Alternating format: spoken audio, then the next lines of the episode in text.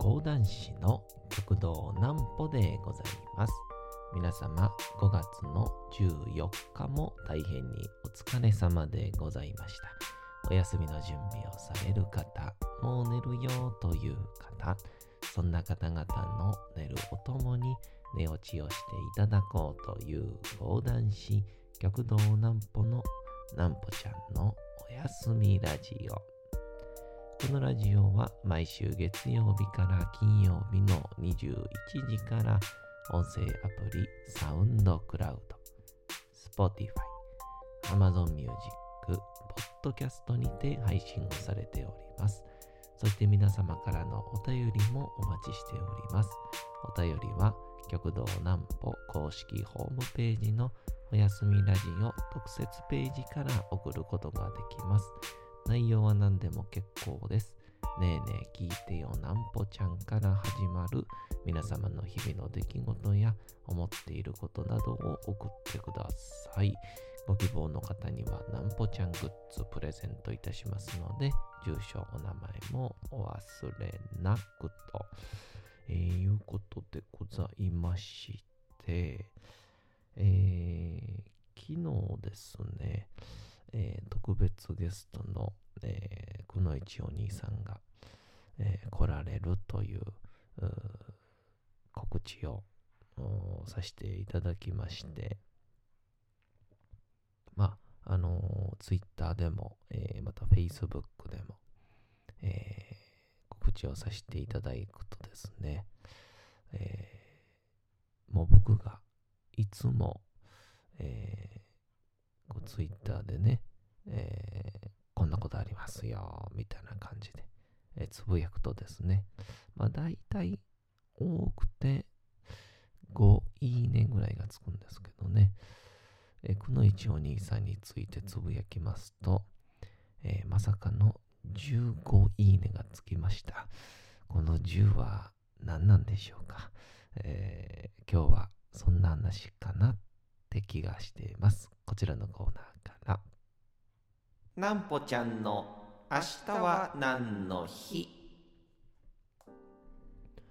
さて、明日が5月の15日でございますね。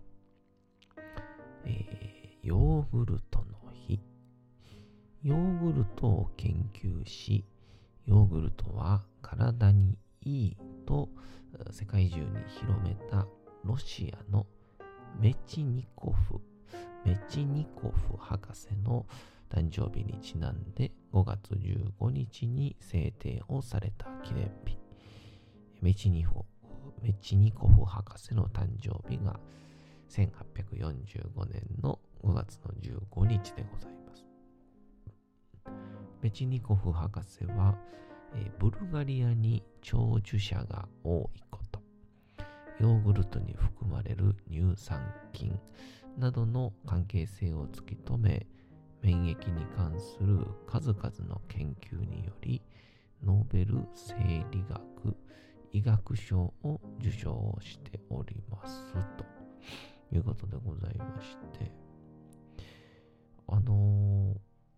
僕も同じ乳酸菌ってビフィズス菌ですね。で、似たようなものでヤクルト400を、飲んでましてですね、あれ何年前ですかね、4年前かにまだ吉本にいた時にですね、なんか蜜輪っていう、当時ちょっと都市伝説みたいなのが非常に流行ったので、一時都市伝説で有名なのね、元ハローバイバイの関さんは、信じるか信じないかはあなた次第ですっていうのを、ちょっとだけテーマを借りて、この話は、ここだけの秘密ですっていう、そういうようなテーマで芸人がそれぞれ自分の分野の話話を持ってくるっていう、これがまたこう一つ一つがね、とんでもなく、なんか僕なんかは家電量販店で、安くお得に買う方法を、家電量販店経験者が教えますみたいな、そんな感じで、参加してたんですけど、その時に、ある一人の芸人さんが、すごい、薬を僕は見つけましたと。でそれは市販で売ってる薬でもなく、病院でもらう薬でもなく、ヤクルト400ですっていう。でこれ話は変わるんですけど、渡辺謙さんが、一度白血病ですかねになられて、こう入院をされてっていう時に、この病院にヤクルトさんが来て、でヤクルト400っていうのを渡されたんですね。でいやこれやったら別にお店に売ってるから僕買うよって言われたんですけど、実は200っていうのは市販で売ってるんですけど、200っていうのはビフィズス菌が200億個って意味なんですけど、400の400億個っていうのは、ヤクルトレディさんからしか買えないと。でこれがきっとあなたの、免疫とは体の、いわゆる自浄作用に必ず効きますから、ぜひとも飲んでくださいって言われて、で、渡辺謙はこの400を毎日1本飲み始めるんですね。すると数ヶ月後、がん治療も構想して見事に、白血病からがんでしたかね、復帰をしはるわけなんですね、闘病生活から。でこの時に、渡辺謙さんがこの200と200合わせて400だやろうから、もう自分でわざわざ持ってきてもらうの申し訳ないから、自分で200買うよと。で2本飲めばいいんだろって言ったら、いやそうじゃないんですと、この400じゃないとダメなんですっていう話を、ヤクルトさんがされたと。で後々この時の、関係性があって、渡辺謙さんの、当時あまり CM に出ないというようなのが、渡辺謙さんのイメージやったのがヤクルト、現在だと葉月ルーペとかね出てありますけど、ヤクルトに渡辺謙さんの CM に、出ることになったというのがここの話のスタートらしいんですけど、でその芸人さんのお知り合いに試してみようと思って、もう腹がもうやっぱだるんだるんの、芸人さんにこのヤクルト400を3ヶ月飲まし続けたら、見事なまでに腸内環境が整ったのか、その芸人さんのだるんだるんのお腹が見事なまでにすっきりして、もうニキビ肌だったのが全部きれいに治ってっていう体験をしちゃったみたいで、僕もその話を聞いて、約4年前からもうすぐ5年になりますかね、ヤクルト400毎日1本、取って飲んでるんですけど、約4年半インフルエンザどころか風邪もひいてないですね。免疫力が上がってるのかなっていう、ヤクルトの宣伝でしたヤクルトの仕事けえへんかな。まあそんなこんなでございまして、くのいちお兄さんが、来ていただけるということで、ツイッターでつぶやきますと、すぐにいいねが、僕ツイッターからのですね、通知をねしないようにしてるんですね。まあ携帯がこうピコンピコンとなると携帯を開いてしまうので、なるべく携帯から離れようということで通知を切ってるんですけど、するとツイッターを開いたときにこのお知らせマークのところにこれだけの、あなたに対するリアクション、いいねとか、リツイートとか、あとリプライって言って返信コメントですねが来てますよっていう、そういう風な内容が届くんですけど、だいたい僕とか自分でつぶやくとですね、リアクションなんてつぶやいた後に 1,2 時間あって、1いいね、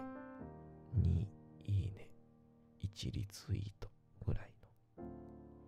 が来て、であとはだいたい〇〇さんにフォローされましたって来て、やったーと思って見たら、FX での稼ぎ方を教えますみたいな世界を旅行して日本人のダジャクさに気づいたのを伝えたいみたいな変なやつにしかフォローされてないんで、も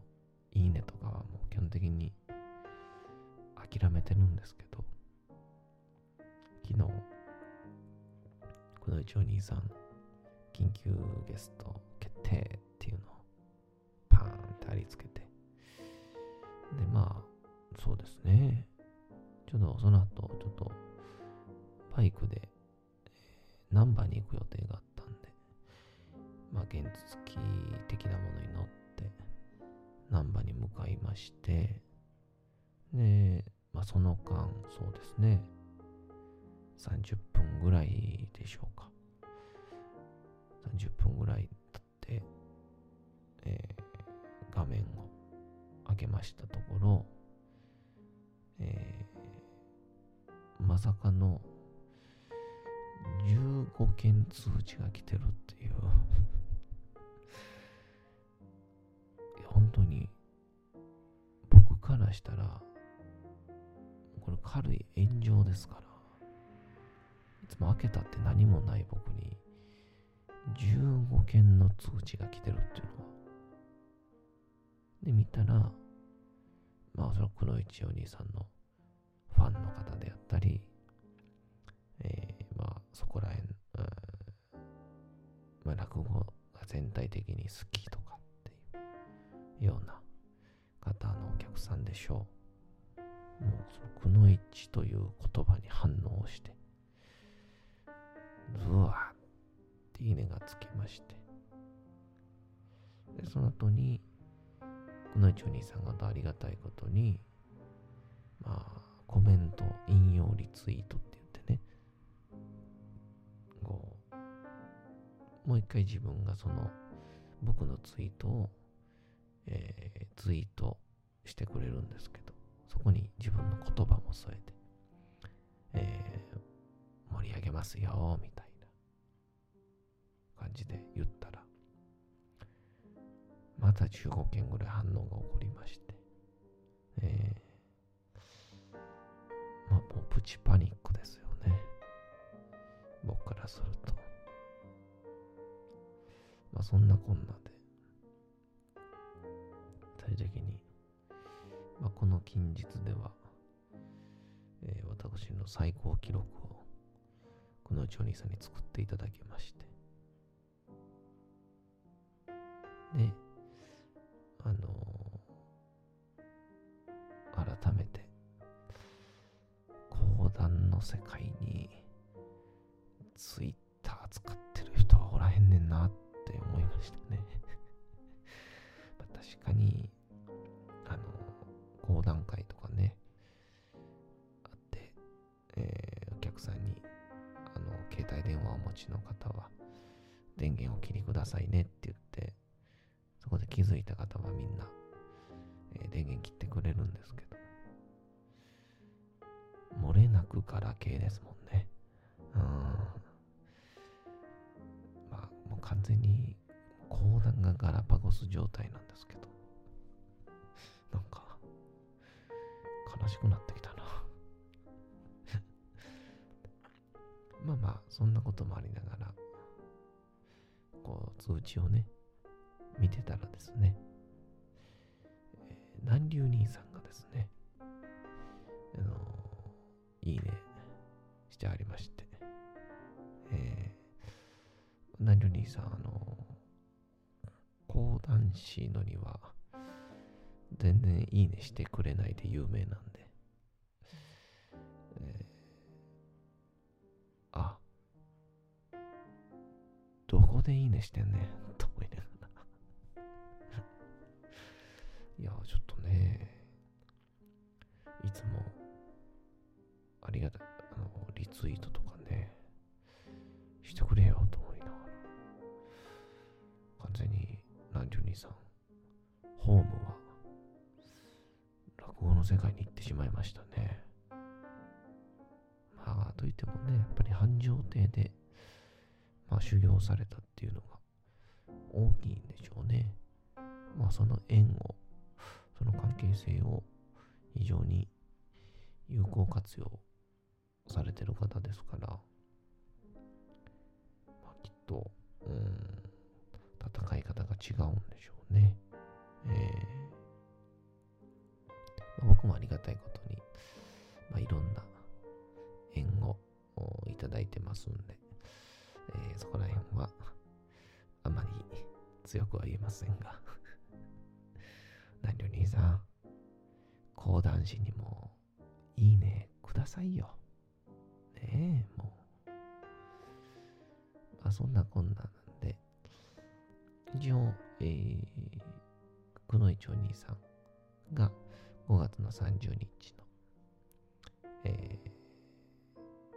一つ目のゲスト、合間で一つ目のゲスト、各公演の間に2つゲストをお呼びする予定なんですけど、まあ、一つ目のゲストで来ていただきまして、一応まだちょっと正式決定ができてないので、まだ告知はできないんですが、続々とゲストが、決まって来ております。ほぼ仮決定の状態で、決まっております、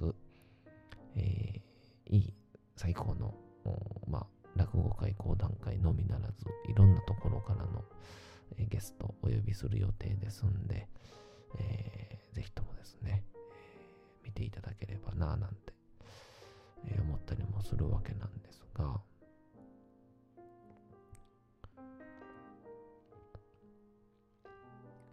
一応、当日は、YouTube の方で、無料配信になりますんで、私の旭堂南歩の YouTube チャンネル、南歩チャンネルを見ていただければ、そちらでライブ配信、行っていると思いますから、そちらの方を何卒ご覧ください。当日ね、皆さんでコメントとかも、たくさん盛り上げていただければ、ありがたく存じます。そんな感じで、なんか今日も番宣みたいになっちゃいましたが、また来週はいい話ができたらなぁなんて思ったりいたします。それではお次のコーナー行きましょう。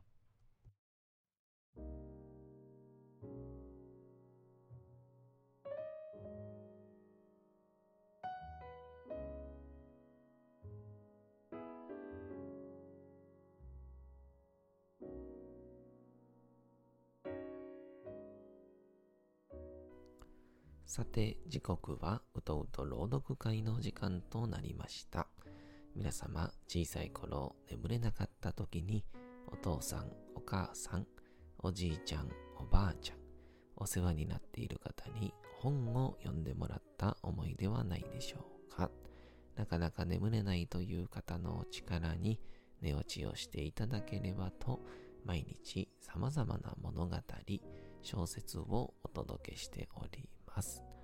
さて、本日お読みいたしますのは、また新たな詩を読もうかと思います。長田博さんのですね、人の一日に必要なものという、ものでございます。まあ、聞いてみたらわかるというのが詩ですから、ぜひとも今日も聞いていただけたらと思います。それでは今日もお楽しみください。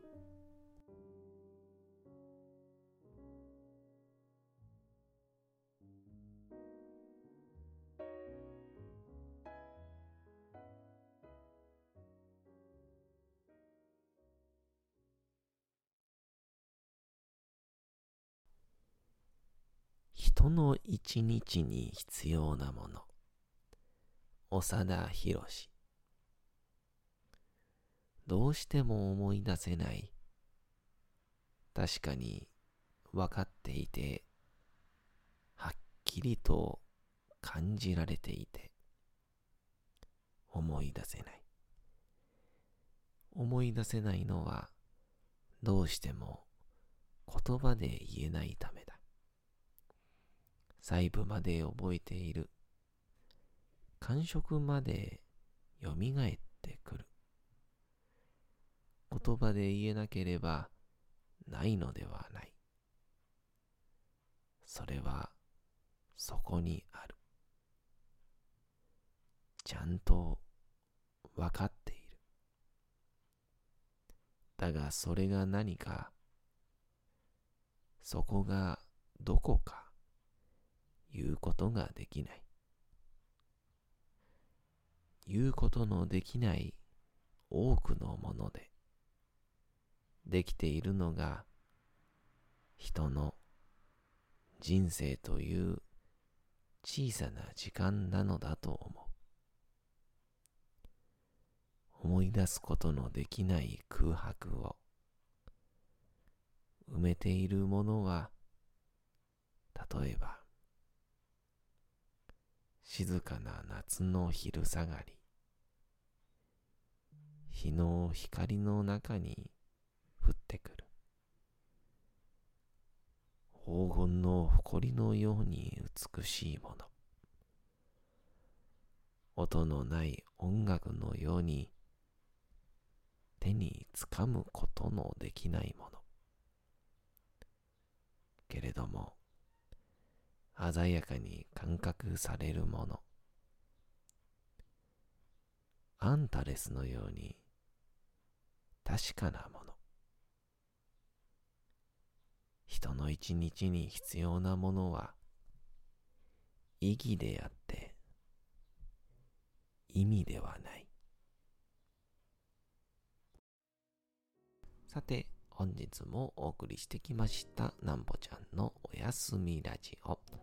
というわけでございまして、皆様、5月の14日も大変にお疲れ様でございました。